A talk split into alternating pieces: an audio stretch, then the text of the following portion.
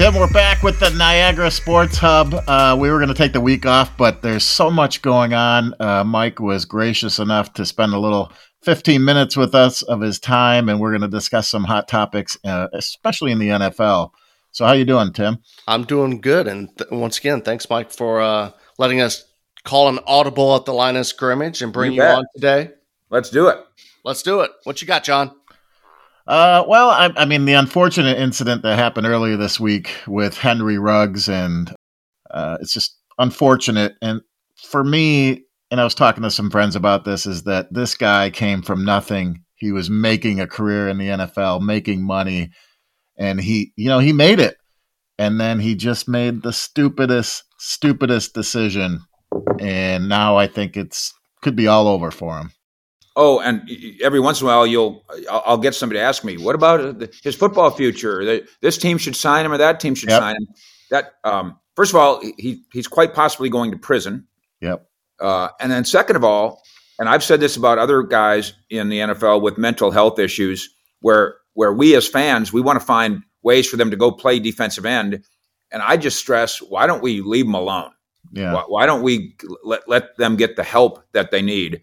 And Henry Ruggs now needs all sorts of help. Now, uh, the Raiders have released him, of course. Yes, he's got teammates coming out and saying, "We, we, I still love you." You know, Derek Carr saying he he needs somebody in his corner, and I'm going to be in his corner as a friend, right. not as uh, being obviously supportive of what he did. Right. Uh, but I think Derek Carr, and hopefully most of us, and maybe you, the listener, are smart enough to realize, but for the grace of God, could go almost all of us. And not yes. to get too preachy here, but even if your answer is nope, not me because I don't drink. Okay, you don't drink, but maybe you text in the car, or maybe you fiddle with your radio too much, or maybe you turn around to the back seat to say something to your child, and the next thing you know, you're you're in you're in just as much danger, really, and you're putting other motorists in just as much danger. So it's it's tragic, and the only good thing, relatively, that could come of it is maybe we all learn another lesson. Maybe. Well, I I was not uh, I wouldn't say a big fan of Derek Carr. It's just he, he's one of those quarterbacks. He's, he's just a quarterback. I don't know much about Derek Carr. Yeah. But when I saw his 10 minute presser, huge, huge props to that man. Him talking about taking a leadership role. And like he said, this is about the other family, the family that's dealing with the death of uh, their daughter, their cousin, right. their sister, their you know their friends you know this is about them right now.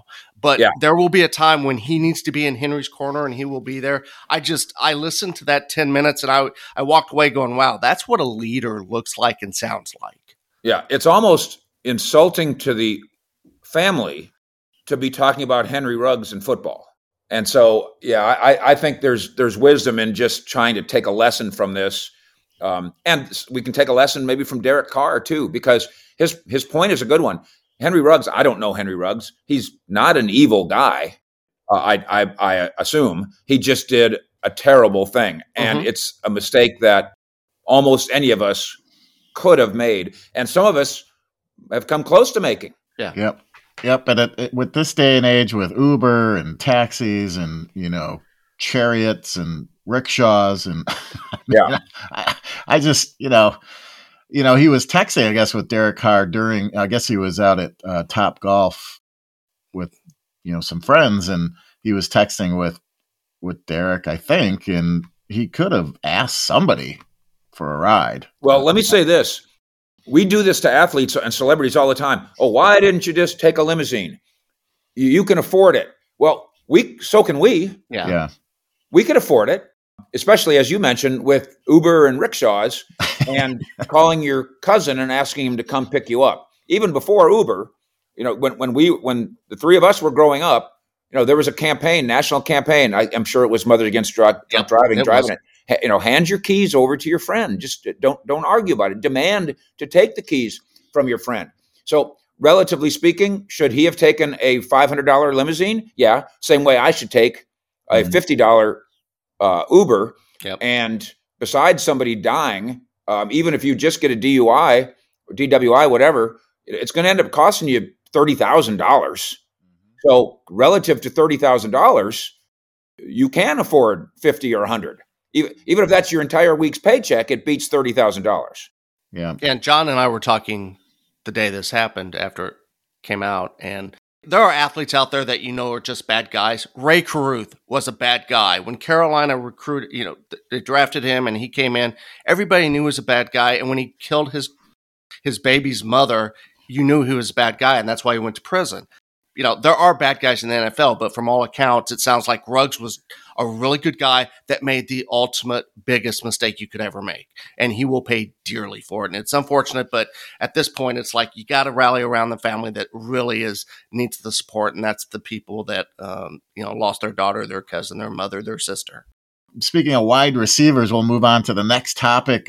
Uh, Odell Beckham Jr. uh, and his pops uh, sending out a viral video of him showing his son open on a bunch of plays and uh, kind of like this attack on on Baker Mayfield. And I just uh, watched the video recently. And can I sing the song from yeah. REM? Uh, you want to sing it with me, Mike? No, I, I want to hear this. Everybody hurts sometimes. Oh, that's beautiful. no, but um, Tim and I were talking before we jumped on is, you know, the family members and the friends who get involved in the athletes' life. Yep. I mean, it's just crazy. Boy, you you are right on the right path. I did a video on this this morning uh, on the Fish Report on YouTube to touch on this similar subject. And there's so many branches on this tree, but but what you're mentioning is one of them. This is emasculating. And it goes all the way down to eight year old Little League when Junior gets plunked in the thigh and his mom runs out on the field to kiss his boo boo. Yep. Don't do that, mom. You're emasculating uh, uh, the little boy's testicles barely before he even has testicles.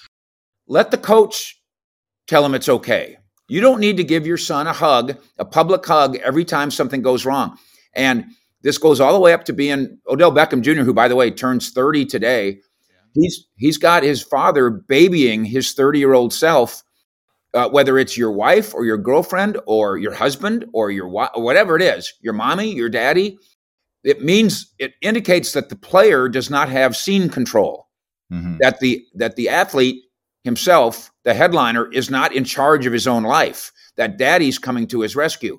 When Odell Beckham Jr. can simply walk in to his teammate, his coordinator, or his coach and say, Hey, hey, look, I'm open. Yeah. Um, and and so many, every team has this problem in the NFL. Every team has one of these, uh, including the Cowboys, yeah. where the, the the brother or the mom or the sister they, they think they're helping and they're hurting because um, they're they're creating an image for their athlete son that is not a positive one. And it, it's not of his own doing. Mom, dad, let him screw up himself. Don't screw up for him. Mm-hmm. Odell Beckham Jr. screwed up enough for himself yeah. with the pictures of himself in bed with the woman, with the fake cocaine or whatever yeah. it was, and on the boat and with his hair and tackling the nets. He hasn't been good for six years. Mm-hmm. He's not even a good player. Yeah. Uh, and and so he should really just probably shut up and get to work. Uh, that, that would have been the best solution in Cleveland. I guess that's not going to happen. And now we've got people saying he's a perfect fit in yep. Dallas. Yep. Okay. I, on CowboysSI.com shortly, I'll have a story up breaking down Odell De- Beckham Jr. to the Cowboys, and I think you'll find it hilarious. But he's not a perfect fit anywhere. He's a terrible fit everywhere. You know, it, it kind of reminds me of what was uh, what's Tim Big Baller. What was his name? Um, oh, Ball. The, the father. Yeah. LaMelo, but, Lorenzo LaMelo Ball's father. Yeah, and the yeah. kids are fantastic athletes, and it's the father gets in the way. And I remember when they were talking about getting Lonzo Ball in Chicago years ago, and people were like, "I don't want that guy around the team." The father, the dad, know, that, yeah. You know, I, I guess he'll land somewhere. But go back and look at the numbers, and then obviously we all follow football, so we have some awareness of him. He's got 17 catches this year. Mm-hmm. He's just not a he's not a factor. He hasn't had a truly great season since 2016, his third year in the league. Mm-hmm. Uh, he went to the Pro Bowl in 14, 15, and 16, and relative to relative to being really good, has done nothing since then except bitch. The guy, and I know, you know, you get to be you and you get to have your personality.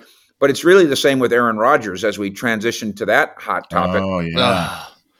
I've said this to you guys. I've said it to you twice in the last month. I don't want Aaron Rodgers on my team.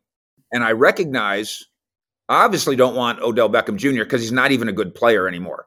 Aaron Rodgers remains a brilliant player. And I recognize, like you guys, uh, I, am not a I'm an anti-Packers guy just for fun because I grew up in Minnesota. So I'm my opinion might be colored a little bit, but Aaron Rodgers has proven again this week he's not a good teammate. Right. And I right. can't have guys in charge of my team who aren't good at being teammates. Mike, my wife this week, when she found out, said, and she knows very little about football, and she goes, He's a selfish bitch. And I was like, That pretty much nails it on the head. This isn't even about COVID, vaccinations, or anything. This is about deception. Yeah, lies. Um, yeah. there, there's other athletes who have made their decision regarding vaccinations who got hammered. Who, uh, uh, who got hammered, but who, who, right or wrong, and I, I, I, I think wrong, but right or wrong, they they made their decision. They made their decision public. They explained as best they could their decision, and they're they're being adults about it. This guy lied about his decision. Well, and then he was at a party, Halloween party, where you know people from the outside were let in. You know, not even te- I mean, it was teammates, but then right. from who knows where are, are, coming in and they're not masks and unvaccinated. He, was, he just, was, following none of the protocol on the lines in the huddle. I mean, there was nothing he was doing that was, you know, that Cole Beasley or Kirk Cousins or Carson Wentz, they're all doing it because they've said, we're not getting the vaccine. I've been immunized. That was his yeah. statement. I've he, been he, immunized. He, he made up a word. Yeah. Yeah. It, that, that's not, that's not the accurate or appropriate word for what he did. What he did was go to a, a Northern California voodoo doctor and rubbed a fig leaf on his thigh. Some mm-hmm. goop. Uh, uh, and, and again, like as you guys say, the other players, I, I presume the other players who are saying, I'm not going to do it, are, are at least following protocol. Yeah. Mm-hmm. You know, it's one thing to say, I, I don't want to put that in my body. It's another thing to say, I'm not going to follow any of the rules because I'm too big for that. Yeah. Aaron Rodgers thinks he's bigger than the program. He's a diva. And he yep. always has been. Yeah. Well, and so Mike, what, I'm curious, what role is it of the media, the local media, especially those Packer media guys that are following this team around? What is their role in digging deeper? Or are they just giving him a pass because they're Packer guys? Really difficult. We, we went through this at training camp with the Cowboys in Oxnard, where, you know, every time a guy came to the podium, we started quizzing them on their beliefs and their backgrounds and all the rest some guys chose to not directly answer the question. I think Dak Prescott, for instance, chose yep. to not directly answer the question because he knew that some of his teammates were unvaccinated, and he thought it would be good leadership to not to not take a side. Yep. And that's okay. That that might not be good societal leadership, but maybe that's asking too much. A quarterback's also got to be the governor of the state. That might be asking a little much. Other guys like Ezekiel Elliott said, you know, when, when, when my family grew up, we really didn't take, we didn't do flu shots. And of course, uh, as you guys are probably aware, there is a cultural thing in this country uh, that causes a certain segment of of our population to have a distrust yeah. for the medicine that the government says they should take. Go go look up uh, the the Tuskegee testing, yep. and you'll know what, what we're talking about. And so those guys have their reasons. What's Aaron Rodgers' reason? And why and, if you've got a good reason fine then then explain it. But he he's putting his teammates at risk. He's putting himself at risk in my opinion but he has the right to do that. But he's put then, then let's have a party. And so let's have aaron rodgers be a spreader event. That's a yeah. great idea. Well i was watching jay glazer uh, maybe it was pregame last night and he was saying that what will come of this is probably a fine for the team or a fine for Aaron Rodgers, but there will be no suspension. Why, why is that? Because he's Aaron Rodgers and the league needs him. If this was Joe Blow, listen, I remember what the Cowboy, what the league did last year to the Broncos. Yep, yep. We we don't have any quarterbacks. Tough. You're playing a game. But the Ravens, who had yep. the MVP at quarterback, when the Ravens had COVID problems, they kept postponing their games. Yeah. Oh, oh, uh, Lamar Jackson's sick today. Okay, let's play tomorrow. Oh, he's sick tomorrow. Let's move it to Wednesday. Oh, let's move it to Saturday a.m. whatever it takes, because Lamar Jackson matters, and the Broncos quarterback doesn't matter on TV. You couldn't have been more clear to me what the league was saying, which is we're going to our our version of protecting the shield is we're going to protect our money. Aaron Rodgers, Lamar Jackson make us money. The Broncos quarterback Drew Lock or whatever doesn't make us money. So screw Drew. Screw Drew. That's a good campaign. Yeah, it is. Great campaign. Hey, uh, Although, here- here's when I'm kind of rooting for Jordan Love. If there's ever a time I've wanted to root for Jordan Love, it's this weekend. Oh, I'd love for Jordan Love to to be so dominant in this game that the Yeah. Packers say, you know what, Aaron, you were right this summer. Why don't you go, go on home? Well, Tim, what was the uh, the Christmas cartoon uh, Rudolph the Red-Nosed Reindeer? Was it the Island of Misfit Toys? Misfit Toys. I, I think they could make a team with all the castaways and derelicts from the league, and maybe Aaron Rodgers and Odell Beckham, and you know, create a team. It'd be fun to create a team of all the non-vaccinated guys. wow. That's your island. there you go. Well, John, Oh, real God. quick, you you you and I were talking earlier this morning, and you mentioned to me you were talking about player. You know, the trade deadline just passed. My Rams got Von Miller, so I'm happy about that. But wasn't a lot of trades. The one that we were kind of we talked about previous podcasts, and we were wondering if Deshaun Watson would get traded to Miami. You asked me. You, you and I were talking about that, and you you wanted to ask Mike some stuff about that. Well, yeah, I mean, for months we've been hearing about the possible rumored trade of, you know, Deshaun Watson to Miami. And, you know, Tua gets, he's a first round draft pick. He thinks he's the guy in Miami. And all of a sudden they're thinking about, well, maybe you're not. And we're going to bring in, you know, Deshaun Watson, you know, rightfully so for an ownership. But in his mind and to his mind, does that affect a player like knowing that he could possibly be traded or the team, you know, is looking somewhere else at that position? You know, Leighton Vander Esch talked about this uh, the other day when the Cowboys let go of Jaylon Smith. And he's not a big social media guy, but he observed on social media people making fun of Jaylon Smith, who, by the way, has since been released again by the Packers, making fun of him and get the hell out of here. And you never deserve to be. And Jaylon Smith tried to make the point using the media to spread this message. You know, we are human beings. Mm-hmm. Uh, we we we do have feelings, Mm-hmm. um, but more importantly than that, the nature of our job causes us to sometimes have to, at, at a moment's notice, uproot our families and move to Wisconsin. yep. And so, can can you please be a little bit mindful of that? Right. Uh, having said that, you know you get paid ten million dollars a year, and and uh, that's that's part of the downside of your job. I I assume Tua, for all the things he's been through and all the things he's accomplished, is probably very strong minded. Yeah. Um, but he'll be the quarterback for the rest of the year unless they, you know, they're they've lost seven games in a row. Yeah. Yeah. There's so much attention on how they almost did this, this, and this that we've lost uh, lost attention on the fact that they're terrible. Uh, that that Tua is not good enough, at least Yeah. not yet so far, and that Deshaun Watson is so gifted that he really could single handedly lift them from the dregs. This conversation will renew after the season. And I still think it's a good bet that Deshaun Watson ends up getting traded to Miami.